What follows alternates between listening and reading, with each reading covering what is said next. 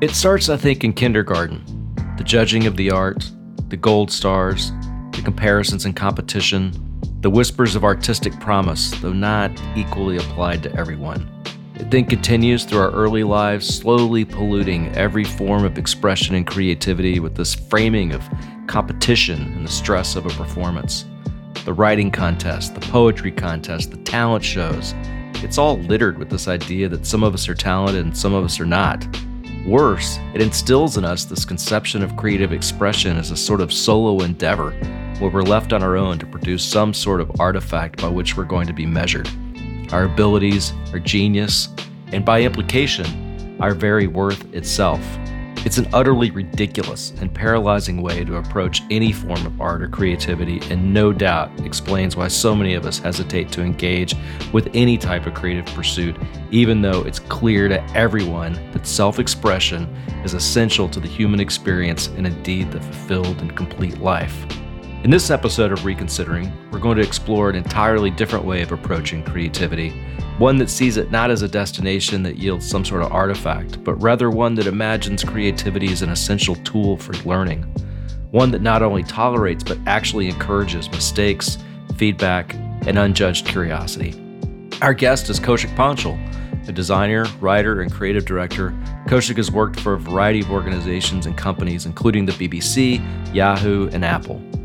Born and raised in London, he's a longtime resident of Manhattan, where he lives with his wife and 9-year-old son. Over the past few years, he's developed and delivered an amazing talk, really a workshop of sorts, helping to show teams and individuals how to reconceptualize the act of creating into a journey of learning and discovery. It's a powerful message, and one that we hope will resonate with you as you perhaps reconsider new ways of expressing yourself, be that writing, cooking, painting, pottery, or any of the other hundreds of forms of art that make life worth living. This is Reconsidering, the podcast about life and finding ways to do it better. My name is Bob Baxley. I'm Meredith Black. And I'm Aaron Walter. Stay with us, and we'll be right back with our interview with Kaushik Panchal, coming up just after the break.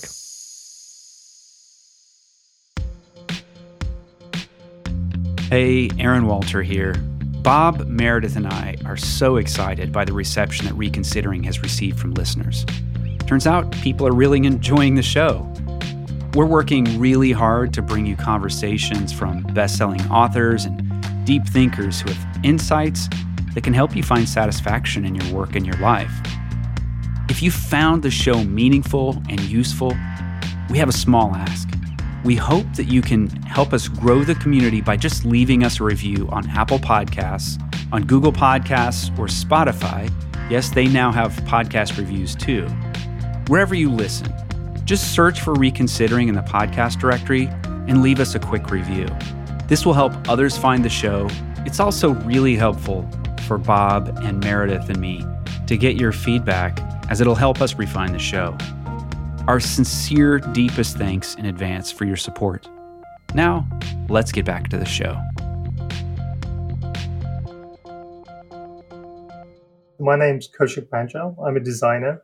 I have been doing that for the last 2 decades, mainly in the digital space, designing digital products and services, but I also run in parallel another company that me and my wife run, which is called Biscato. Our action is to create more just cities through creating better dialogue between communities and institutions. And we use art, design, and research to do that. All right.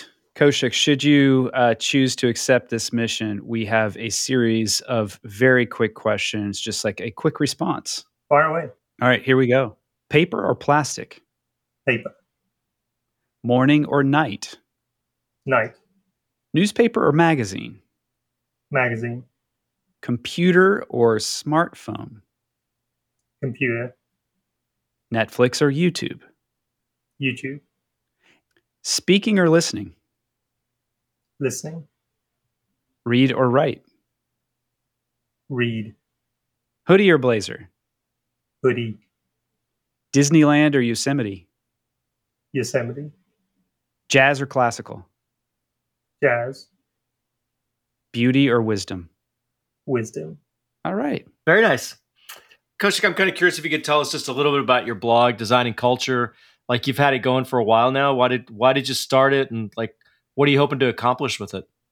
I realized after a while of doing this that I've actually had quite a few experiences in different realms. And also I bumped up against a whole bunch of different issues, which were not necessarily design related, but which were actually about how would you design culture sort of at a higher level. So there's lots of things you can make. You can make products in the world, but the thing oftentimes I found is that you have to actually change the predominant culture for people to accept the products that you're making. So oftentimes I've seen lots of things which got launched and no one was ever ready for them, or things that happened and everyone was too late. And also just there's a lot of, you know, my work with my wife at Biscato, we've discovered a lot of things where unless you can get people into a new kind of conversation where they are not necessarily just arguing with each other, but like seeing something new, it's very difficult to actually make any kind of progress with culture because people become very fixated in their where they stand and what they believe in. And so we've spent a long time trying to figure out ways to allow people to let go of those, not even consciously let go of those issues, but just come into contact with something that is unusual to them, and therefore talk about issues which are difficult, like gentrification or money or family or loss or big institutional problems, unions, all sorts of interesting things. And a lot of that stuff affects my professional work, but just people don't really think about it that way. So yeah, that's why I started the blog, was just to get ideas out into the world so people can react to them and start some kind of conversation going. So you also have a practice creativity workshop. Can you describe that for us a little bit? Yeah. So I did that because I realized that basically my entire career was based on the idea of being able to generate new ideas. And I realized after a while that I'd actually created a system for doing that. I just have never really consciously thought about how I do that. And then about, I don't know, like 10, 12 years ago, I sort of got into a position where I was helping other people, managing other people, mentoring people, talking to designers about like what's the most important thing that they want to do with their careers. And a lot of it came down to they want to collaborate with other people and they want to create new ideas. But they had like a kind of, there was always this sort of hesitation around, well, how do I do that? Because sometimes I feel inspired and sometimes I don't. I wrote the talk because I wanted people to realize that it's a professional thing to make ideas. It's not just like a nice happenstance thing that you do every so often when you feel inspired, but as a designer every day, you're actually asked on demand to generate ideas, like big and small. They don't all have to be world-changing, but some of them do. And so how do you go about doing that? And so I came up with this theory, idea, framework for doing that. And then I made this talk because I wanted people to realize that I hold up this one person, Picasso, as this person who just spent his entire life creating ideas and making things. But then I also wanted people to ground it in like, when you go to school, you actually also go through this same process. And probably everyone at some point, to some degree, has gone through that schooling process, whether they liked it or not. And then there's this massive drop-off, either when you're 16, 18, 21, that you leave school, and all of a sudden, all of that infrastructure that was in place to help you have ideas suddenly is just like cut from under your feet, and then you're on your own. And if you're lucky, you end up in a nice company that helps you do that. And if you're not, then you're on your own. And so a big instigator for me giving the talk is to hopefully both help people see that the, you know, ideas are not just like this flash in the pan thing, that you can actually generate them by going through a process, which is like your own creative process, but it's also about collaboration, and doing that lots of times lets you generate more and more ideas. And it's kind of like a practice, like you get good at having ideas because if you practice it a lot, you get like everything else. And it's been very enriching giving the talk because by doing it, other people are giving me ideas about what am I doing? How is it working? And then I can feed that back in. Can you explain a little bit about the format of the talk that you give? So the talk is different every time. I don't actually have a script. I just drew a diagram because I like drawing diagrams. And I realized recently that that's how I talk. So I drew this diagram, which is kind of like this, it looks like a hierarchical thing, but it allows me to like talk through each piece And then in the talks, I actually just draw it in real time, because I also want to be open to the idea that other people have ideas. The idea is it's more of a dialogue and less of a monologue. And so every time I do it, I'll draw something different, not entirely different, but just emphasize different things depending on who I'm talking to. And then at the end of it, people also give me ideas about like what kind of tools do they use? How did they meet this amazing person that mentored them? Or how did they create this piece of knowledge that they sort of published or put in a podcast or made a video? And they always have different ways of doing that. And I sort of note all those things down as well in the diagram. So at the end, it's kind of like a portrait of the conversation and less of a slide deck where I knew exactly what was going to happen when I started. How do people respond to that? It's been a kind of interesting reaction. People who basically either running the organization who never get to talk about ideas really enjoy it. And then designers sort of at a certain point, or creative people I've talked to say like, oh, you've just drawn out my creative process, but I'd never thought of doing that. But the people in between are kind of stuck because they're not in either of those spaces necessarily. I didn't think I was going to find that, but that's what has been happening. And so, yeah, it's kind of an interesting thing of like, you know, and at the end, I think people are kind of amused by how little they actually know their colleagues. Because I remember doing one and it was like, the guy was like, oh yeah, you know, I do stand-up comedy. Wow. In my spare time, because I feel like that's a way for me to do creative stuff. And all the people in the room, there was like 20 other people on the Zoom call. And they were like, really? You do stand-up comedy?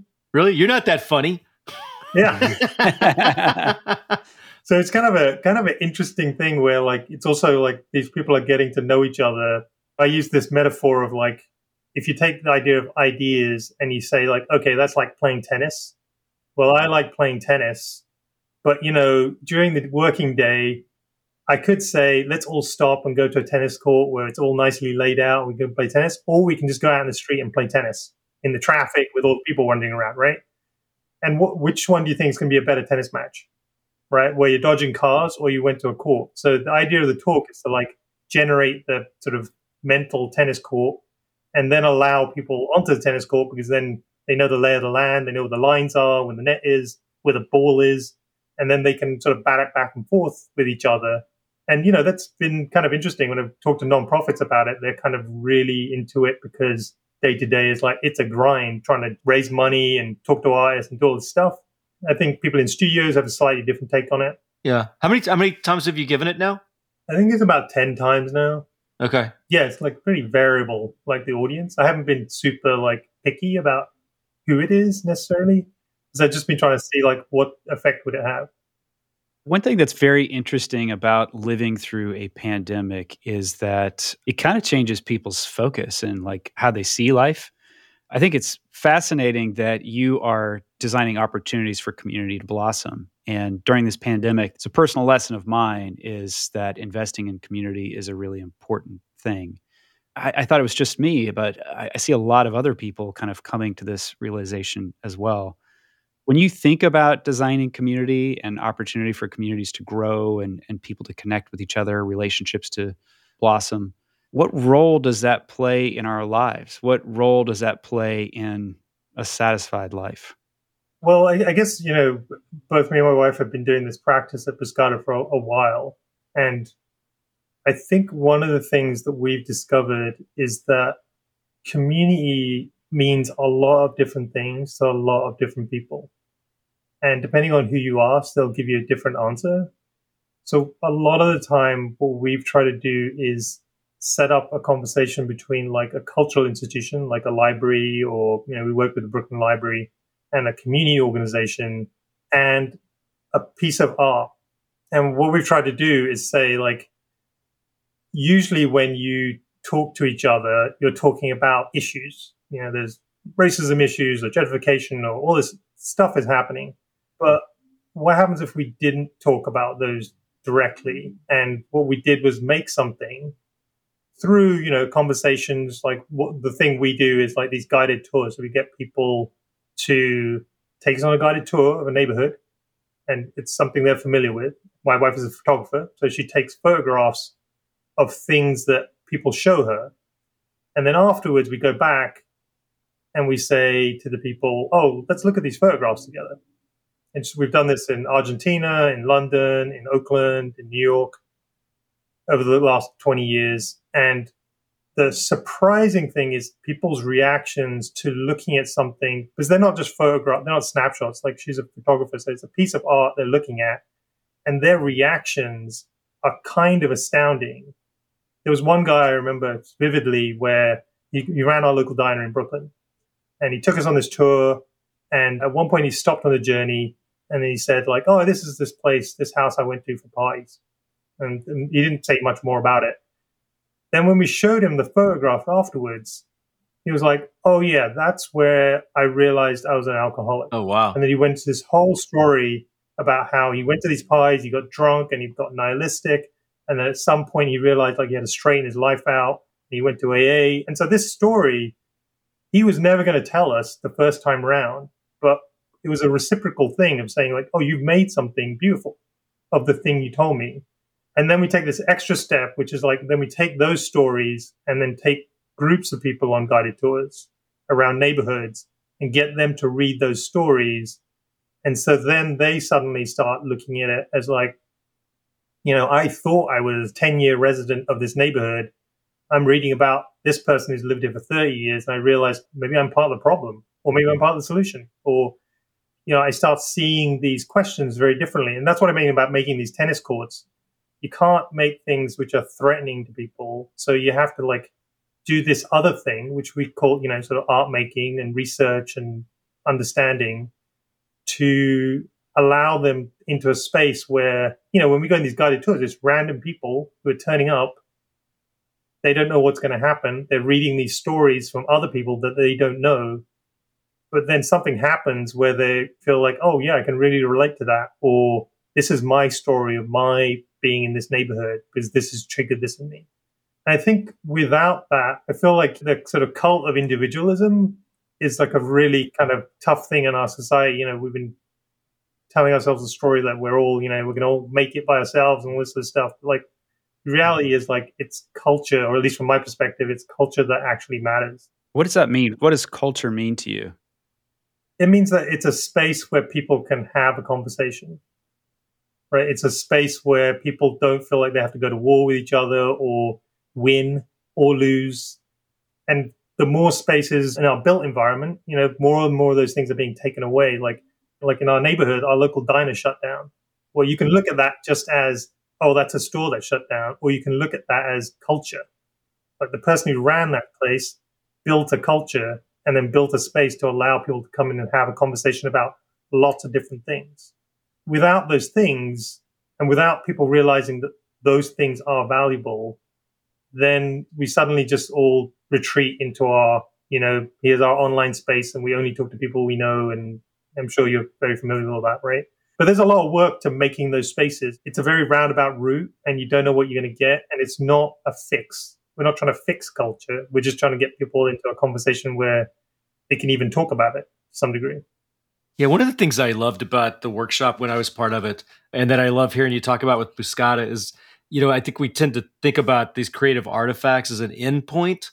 Like, I'm going to create this artifact, I'm going to say something with it. And, you know, your approach is really like, I'm creating this artifact to try to create a conversation. You're really just creating the artifact as a way to listen, which is consistent with what you said in the lightning round, that you'd rather listen than talk. I thought was kind of interesting as well. You know, it's a really interesting mindset shift. And when I was in the workshop, it helped me kind of unlock and think differently about my own creativity. And it made me much more comfortable just putting ideas out there to try to move the conversation forward.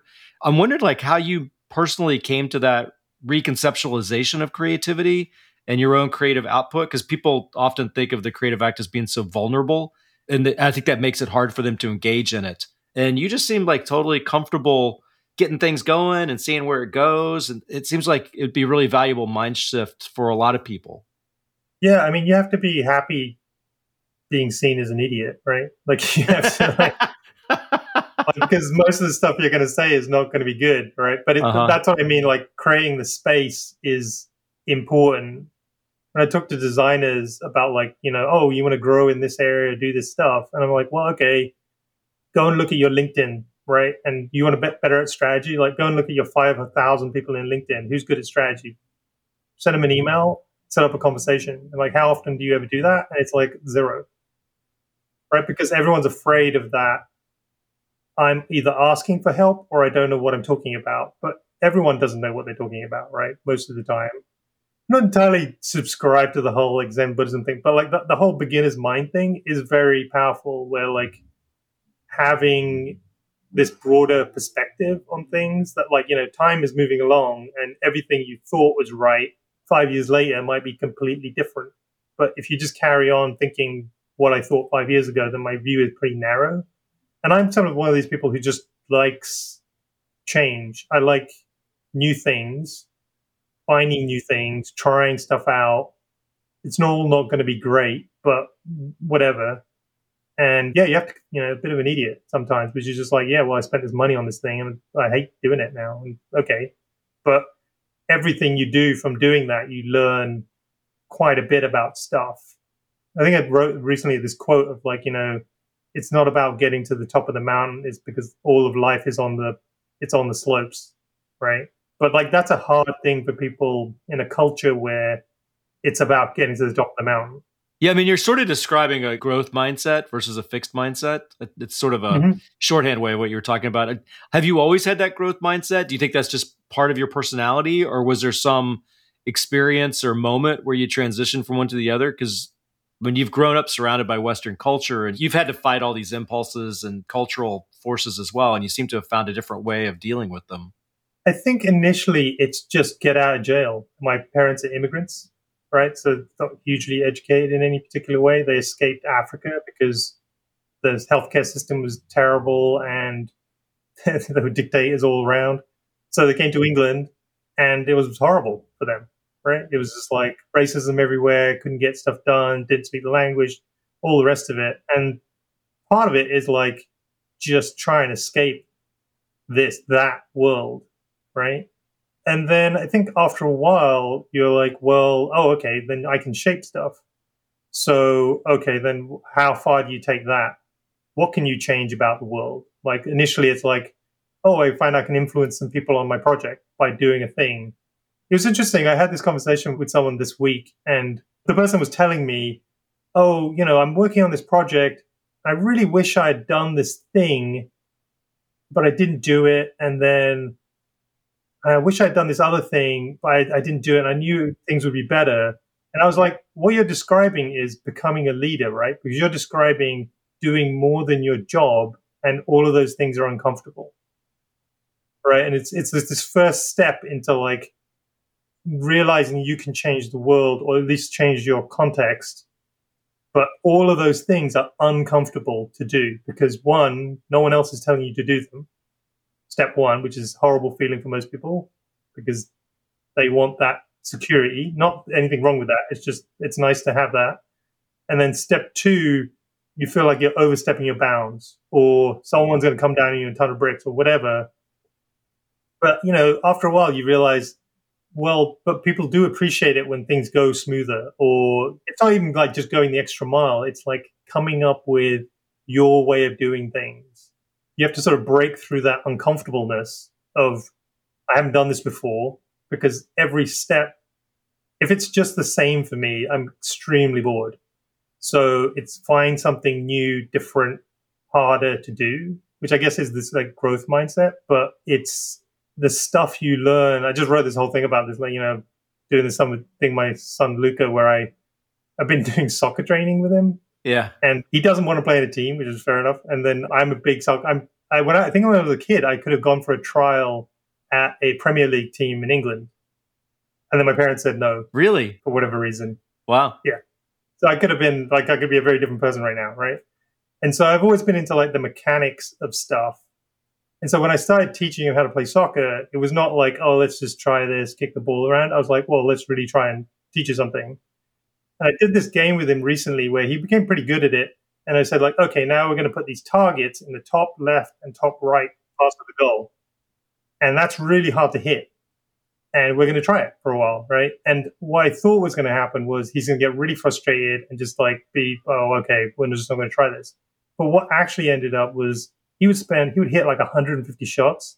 He would hit maybe one time out of 10, but the one time he hit gave him this like, that is real progress. Yeah. It's not just like my dad telling me I'm better. It's like, I know I'm better. There's a difference, right? And that's what I think about my growth. It's like, I'm not waiting for other people to tell me I'm better. I need to do something to prove that. I was shocked that he was willing to go through this whole thing. And then I would ratchet it up, make it harder and harder, and he would just keep going. I would never say, oh, good job. It's just like he can see, like, either you hit the target or you didn't, or you got close. But literally, out of 150 shots, all, I would say, 120 went in the goal. Yeah. Which is the whole aim of being a soccer player, right? Yeah. So it's kind of like, is he going to be a soccer star? No, maybe not. But I think the thing he's learning is you try these difficult things, and everything you learn around that is the valuable stuff. I found that, like, I've tried lots of difficult things. Have I succeeded in all of them? Probably not. But I've learned a ton. But if I settle for, like, I know I can do this, let me just do it, I get more and more bored and potentially do a worse job.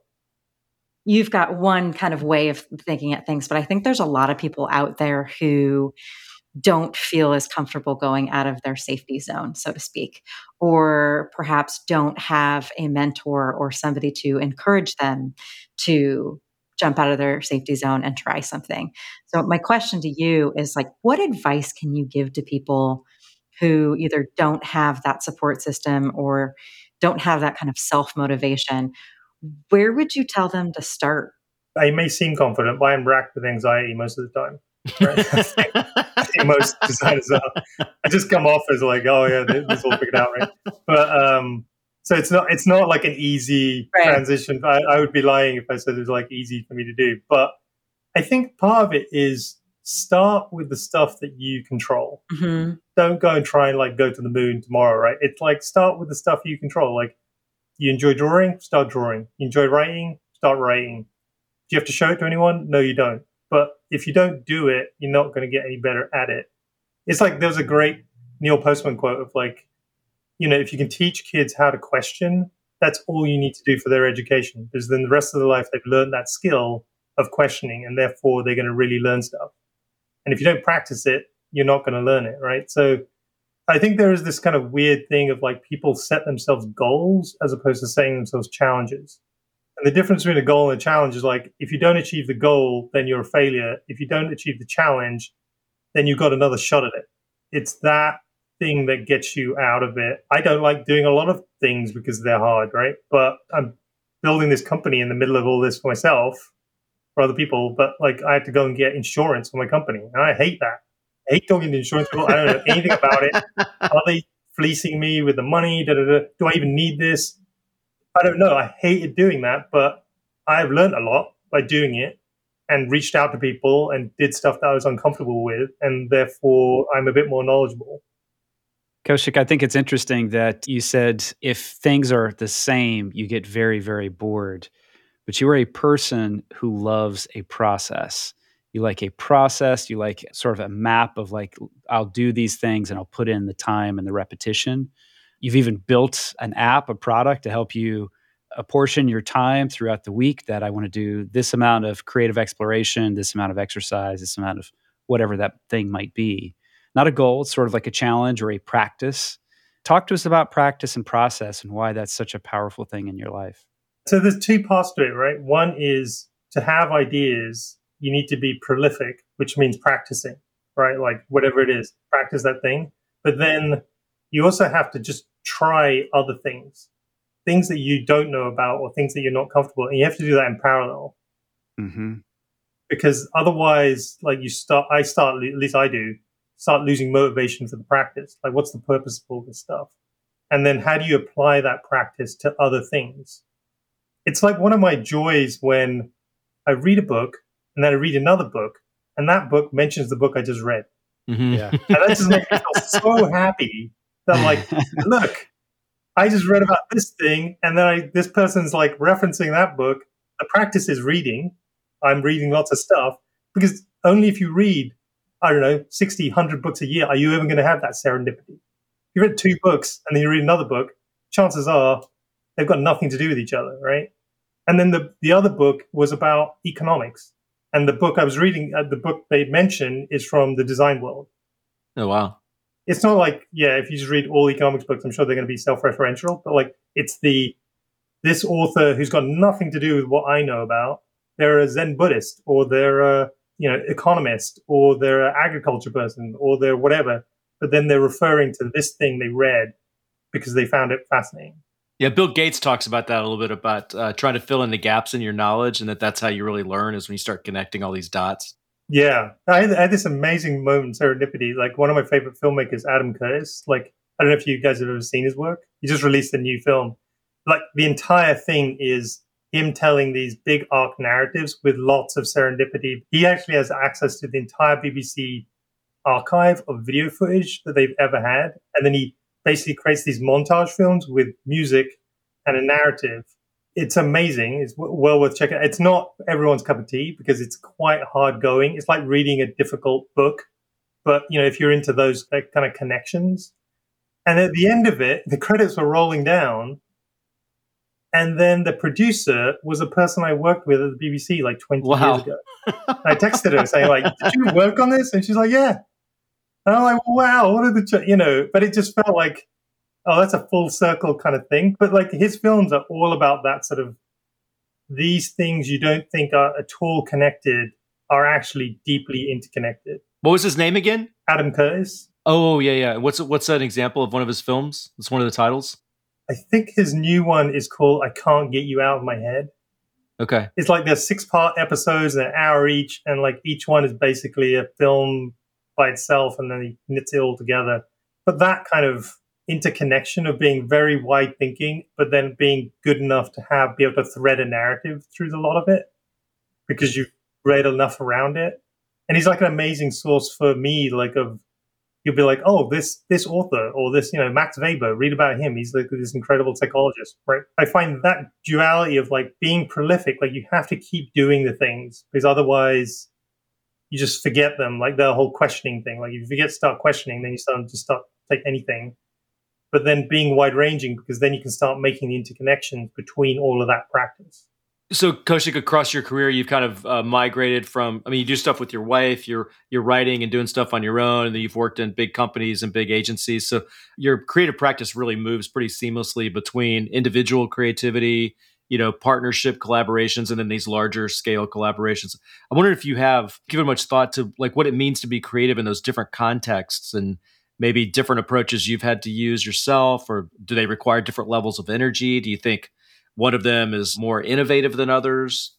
I don't know. I think they kind of all sort of, to some degree, boil down to like relationships, like how you connect to other people. It's funny. Someone today was showing me this like new thing of like, what's it called? Object-oriented UX design, right?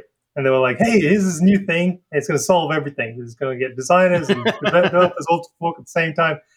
And I was like, oh, that's interesting. But like, I feel like there's 50 different tools to use at different times. Right.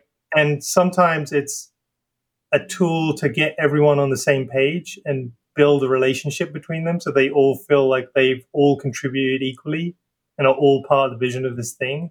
And other times it's tools to efficiently move through something. So you can like clearly say like, well, because we did this, this, and this, therefore this is a valid thing. I like it when there's a through line, when I can take like a very high level thing that I did with an executive and say like, hey, you set these 3 strategies, and then filter all the way down to a small UI decision we're making and be like, hey, because you said this, look, I can make the through line back down to here. That's why I decided. It wasn't because I personally thought this was a good idea. It's because that's the way we set, and I can show you that. It's bringing people along for the ride, right? Because oftentimes it's not just designers we work with. We work with all sorts of people, coming from all different perspectives. And I think that's why the relationship between me and my wife works, is because she's a professor of urban studies and I'm a designer, right? And so there's not a huge amount of overlap there, but there's a lot of respect there. And we have to create a space where we can have a dialogue about that and then come to some common thing. And I think that's mostly, large companies or even small companies. It's this, like, how do you create a space for, once again, come back to like, how do you have this conversation that everyone can take part in, everyone feels heard, everyone contributes to it, and then they can see how that sort of filters through everything else you're doing. Because, you know, in the end, it's, I don't know, it always comes down to people. Like, how motivated can you get people to actually do this thing that you think is a good idea? That is the dependency of whether you're successful or not, to a large degree. Even if it's just me working by myself, how can I get myself to a point where I feel good with the conversation that's going on in my head? Because I'm sure, I don't know if you guys have this, but like, I have like several conversations going on in my head of like the dour and the enthusiast and everything. And like, at some point I have to like fuse them all together and be like, okay, guys, like, which one is it? Let's move forward with that. I got a committee meeting in my head. Yeah, I mean, it's depending on how you get up in the morning, right? It's a different voice that's sort of ringing away there. Yeah. What have you learned from watching Luca? He is totally open. He doesn't think about failure in the way that I think about failure, or I've culturally learned about failure, but I'm not sure I necessarily believe. Mm-hmm. He doesn't think about it that way at all. And I can slowly see culture seeping in and telling him, oh, by the way, that's winning and losing and all this sort of stuff. But up until now, and I've really been trying very hard to like keep all that stuff at bay, because right now he's like the perfect collaborator for me, right? We do a soccer podcast together, right? And it's kind of like, I would never do that by myself, but because he's so open to different ways of doing the podcast or different ways of thinking about how to do it, that is how I really wish I was all the time. But he is just naturally that way all the time. It's not that he's like some super genius. It's just, I think most kids are that way. And then over time, through testing and evaluating and all this other stuff, they start to learn that like, oh, well, what about the goal? Like, how am I going to get to the top of the mountain? I've done a whole bunch of reading around, you know, one particular author is Alfie Kohn. He's like a fairly well-known psychologist. And like, he appeared on Oprah. This is like a bizarre thing. But the most bizarre thing about the Oprah show was that, unlike most people who come on and just express an opinion, she was like, well, prove it.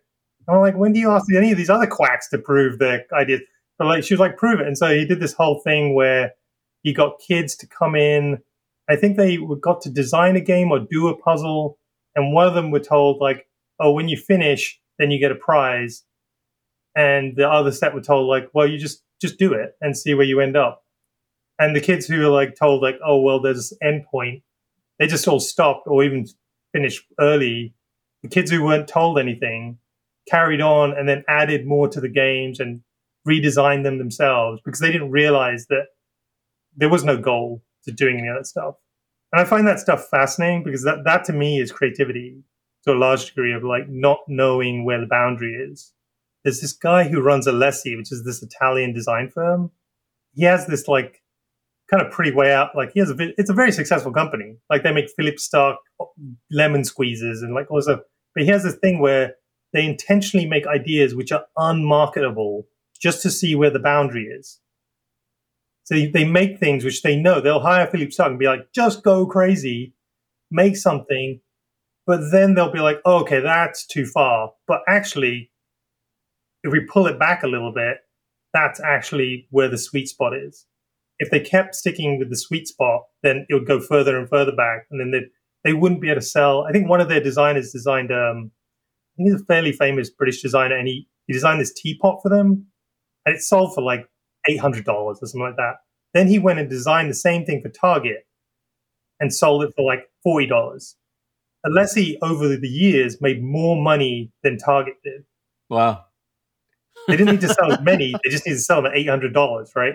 And I think that's the key, is like, at the time that teapot was seen as like, oh my God, this is avant-garde and well worth paying for it.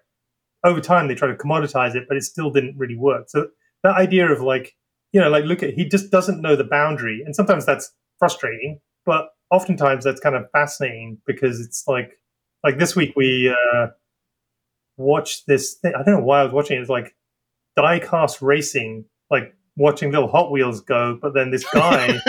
He designed this entire track out of these things.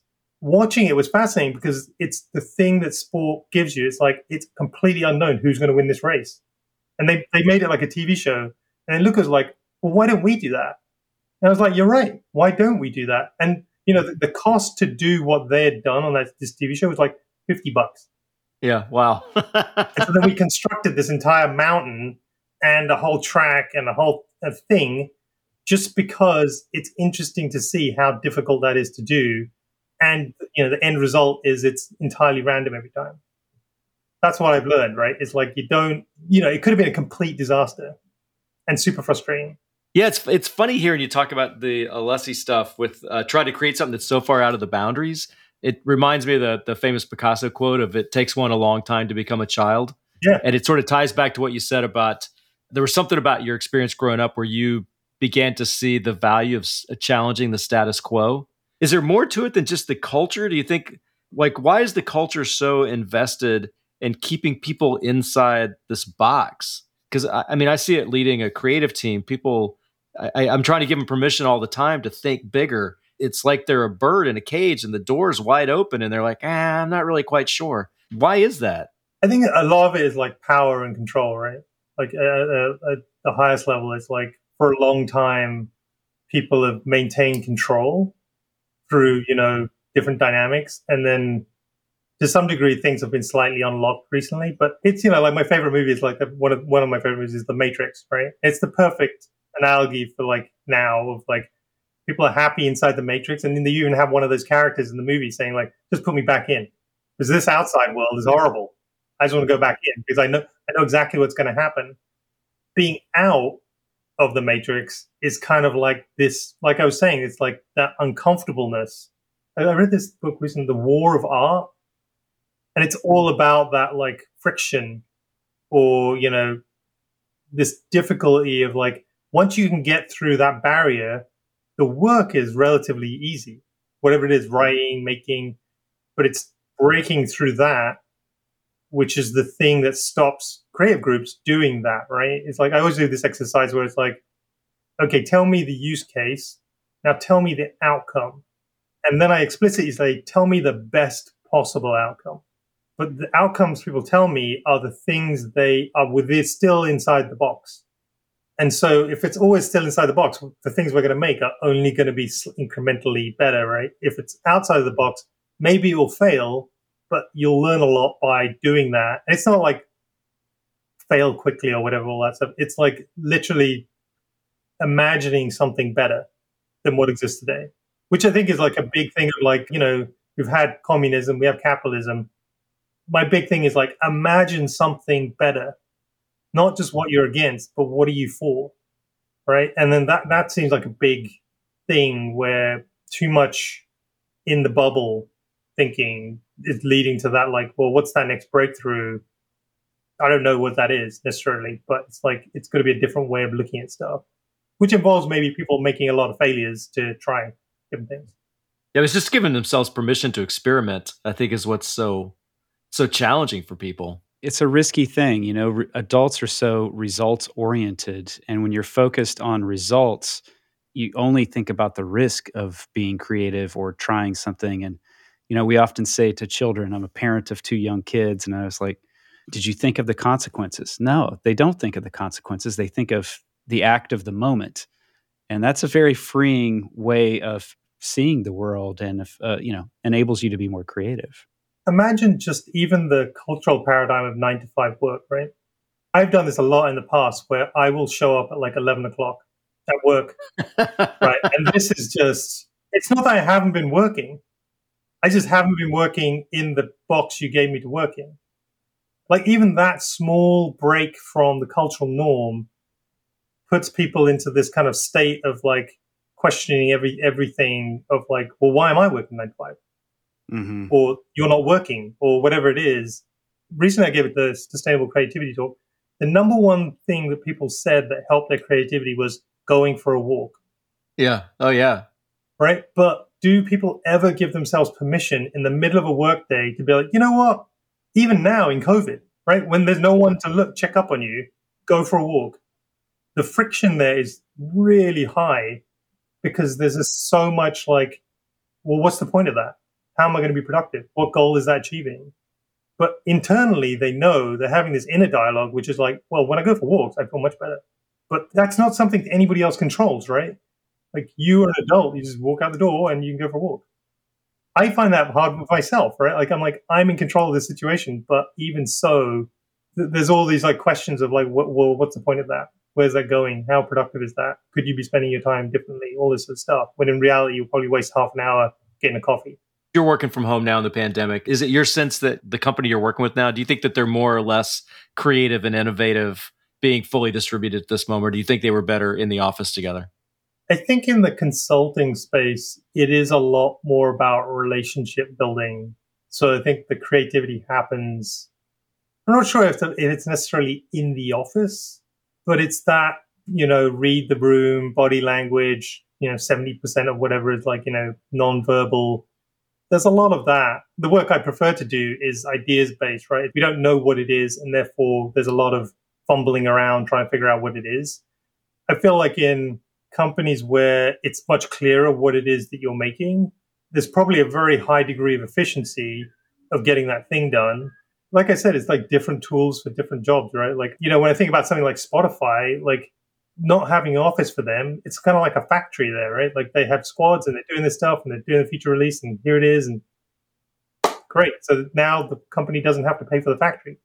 You're paying for your own factory in your house, which is, you know, a potential outcome. Or maybe people will be like, you know what, I really do need to be in that space because that space was important. I've noticed this a lot with online right now is any time where I set up a meeting and the work is done quicker, so say it's a half an hour meeting, it takes 10 minutes to discuss the issue, people will stay on the extra 20 minutes just to talk.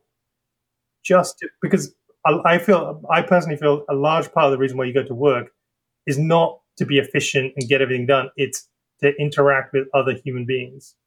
It's not that all those conversations are creative. It might just be like about your kids or about your dog or whatever it is, but it's something different, which gives you a space to be goofy and have a different kind of idea. Whereas right now it's like, it's pretty dead. Unless you're like me, I'm like, no, you know, literally I'm going to make a talk and then I'm going to email people, hundreds of people, and then go and give the talk to create a different space. Mm-hmm. Yeah, you have to be pretty proactive about it. Yeah, it's not a natural thing to do because you're waiting for the next meeting. You're not creating the next meeting necessarily. So we're going to wrap up, but I've got one last question for you. If you just take a moment and you try to remember the Kaushik at 25 and you really bring forward for yourself, Kaushik is 25. Mostly people would ask you, you know, what would current Kaushik say to 25-year-old Kaushik? What advice would you give your younger self? But I'm going to ask you the other way around. What advice do you think 25-year-old Kaushik would have for the Kaushik today? So I have a good story about this, which is when I literally was 25, I got my first job. It was developing stuff for CD-ROMs, right? I could code to some degree and design for it, but I wasn't a coder. I was a designer.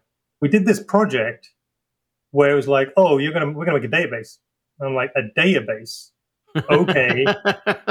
How am I gonna do that? I remember on the very first freelance job I got, I worked with this great guy who was an awesome developer. And I was like, you know what? I'm gonna ask my boss, I can't do this, but you should hire this guy for 2 days and he'll teach me how to do it. And then we'll get this project done on time. And then from there on in, I'll also know how to do that stuff. Thinking back on it, you know, like kids, I didn't really think, oh, that's career suicide. I just thought, I need to solve this problem. And this is the way I see of solving this problem. And I feel like that's the advice I'd give myself right now. It's like, don't try and do everything by yourself, because even though I feel like, oh, I have much more experience now, I can do all this stuff, you know, learn stuff. If I want to do different things, that means by nature, I'm not going to have done it before. And therefore that involves me talking to people, creating a conversation, getting people to help me to do the thing I want to do. Right. And I felt like I learned that lesson, you know, part of it was desperation to keep the job. Right. But part of it was also just like, yeah, but I want to get this thing done. I want to actually learn how to do that thing. And I think as you get older, it gets harder and harder. I've definitely found that to like be like, oh, I don't know something. Let me go and ask someone and sound dumb because I don't know something. Because my entire persona sometimes at work is I know everything because that's what you're projecting out to the people you're working with. Otherwise, they'll start losing confidence in like, what's going on. But then the second you want to do something new, that resistance is like, well, we could do something new, but I don't know about that. So we're not going to do that. Yeah, that's great. Well, thank you.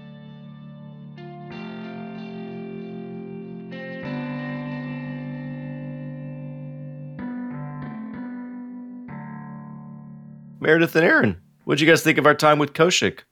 He's so calm. It's so nice to hear his voice. And so I really liked that. But also, I really like his discussion around community. He says very specifically, community means a lot of different things between a lot of different people. And he's not going out there and trying to define it. He's kind of going out there and exploring what community is. And so it's just something I kind of took in the back of my head as, you know, not everything has to be so prescriptive about how you go through life and how you explore things. And so that was the one thing that really stuck out to me.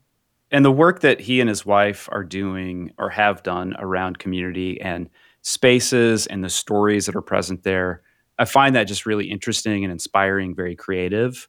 Most people, when they're thinking about community, they're not thinking that deeply and philosophically. They're thinking more like, hey, I'm going to get some people together around a particular topic. But the way that they invest in community and think about how might we bring people together, and especially the part where how might we see from other people's perspective and bring together a diverse group of people. That's really an important thing for us to do, because today, like, we often kind of retreat to our own corners where it's like our own world where we hear the same perspectives that we hold from folks who are like us. And I think it's really important to find ways to break out of that. You know, one of the things he also said was, I may seem competent, because Bob, I think you called it out, you know, like you're praising him for what he was doing. And he goes, I may seem competent, but I'm actually racked with anxiety. And it was just this like really nice, refreshing thing to hear, because I think all of us go through our days, you know, trying new things or trying new hobbies or exploring different things. And it might all visually appear great, but on the inside, we're kind of all going through our own experiences. You know, full disclosure, obviously, like I've known Kaushik for 20 years. We've worked together in 3 different jobs. He and I work together now, and it's awesome. So I get to talk to him almost every day, which is terrific. Everything he said in the podcast is exactly how he goes through his workday as well. I had him come in and give his workshop to the team at my current job a few months back. And it was actually really phenomenal because he just comes in and does it kind of in real time. He just broadcasts video from his iPad and he just draws the presentation out about the getting started with creativity and make, show, and learn. And he just, again, kind of draws the whole thing in real time. So it's sort of seemingly improvisational, but it's not because he's done it enough times. So it's a really phenomenal workshop. And the thing that just really hit me, and I mentioned it in the intro, is just this idea of just make the thing. There's this concept in art called the primal mark, which is when you go from a completely blank canvas to having that first mark on the canvas. And more than anyone I've ever known, Kaushik just boldly moves into making that primal mark and just getting started, because he has so much confidence that he's going to be able to make it better with the additional drafts. So he has seemingly, now I don't know what's going on inside him, obviously, but you know, as an outsider watching it, he has less fear about just getting started and putting something on the blank page than anyone I've ever worked with. It's just really empowering for me personally as someone who writes and designs and creates and has that 0 to 1 anxiety all the time.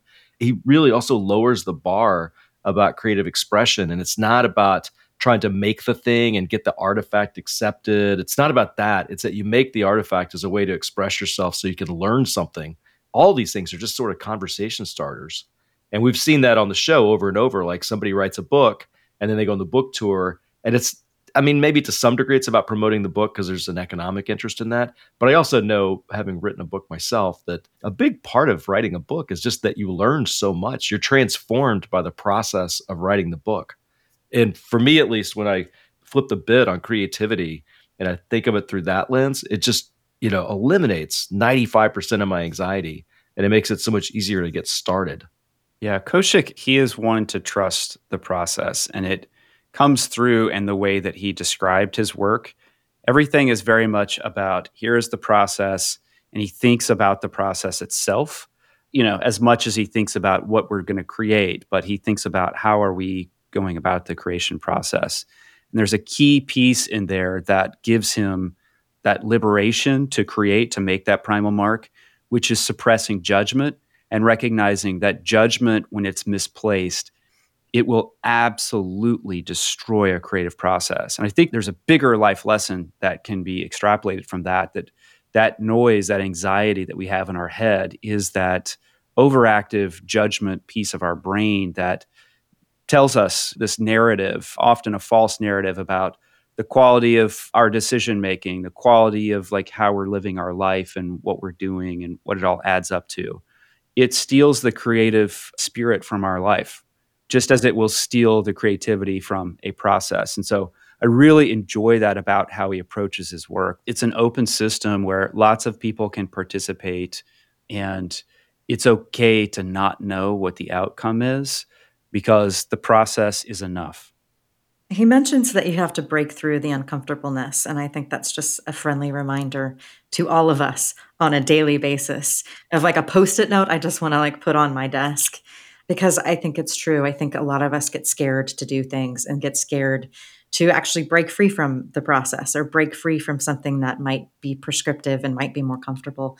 And so, I don't know, that just really resonated with me, and it's something I'm going to think about daily.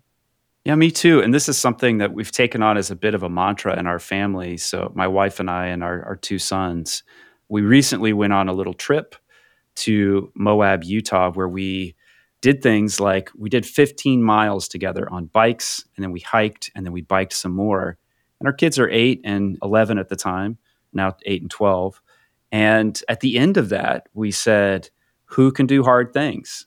Raise your hand if you can do hard things. And everybody raised their hands. I think that's a really important thing to like realize I am capable of more than I think that I am capable of.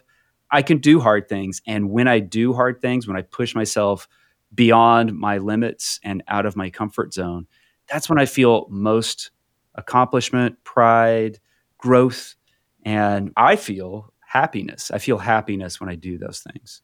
Yeah, so look, just to close up here, because we're running out of time, I'll say that one of the things I really enjoyed about Kaushik's talk, and one of the things in his interview with us, one of the things I really enjoy about being around him and working with him is, again, this kind of pivot to creativity, not as an expression or accomplishment, but as a way to learn. And I think that whole idea has come out in us making this show together. Like, we didn't really know what we were doing at the beginning. It was, well, let's just make a show and see what happens.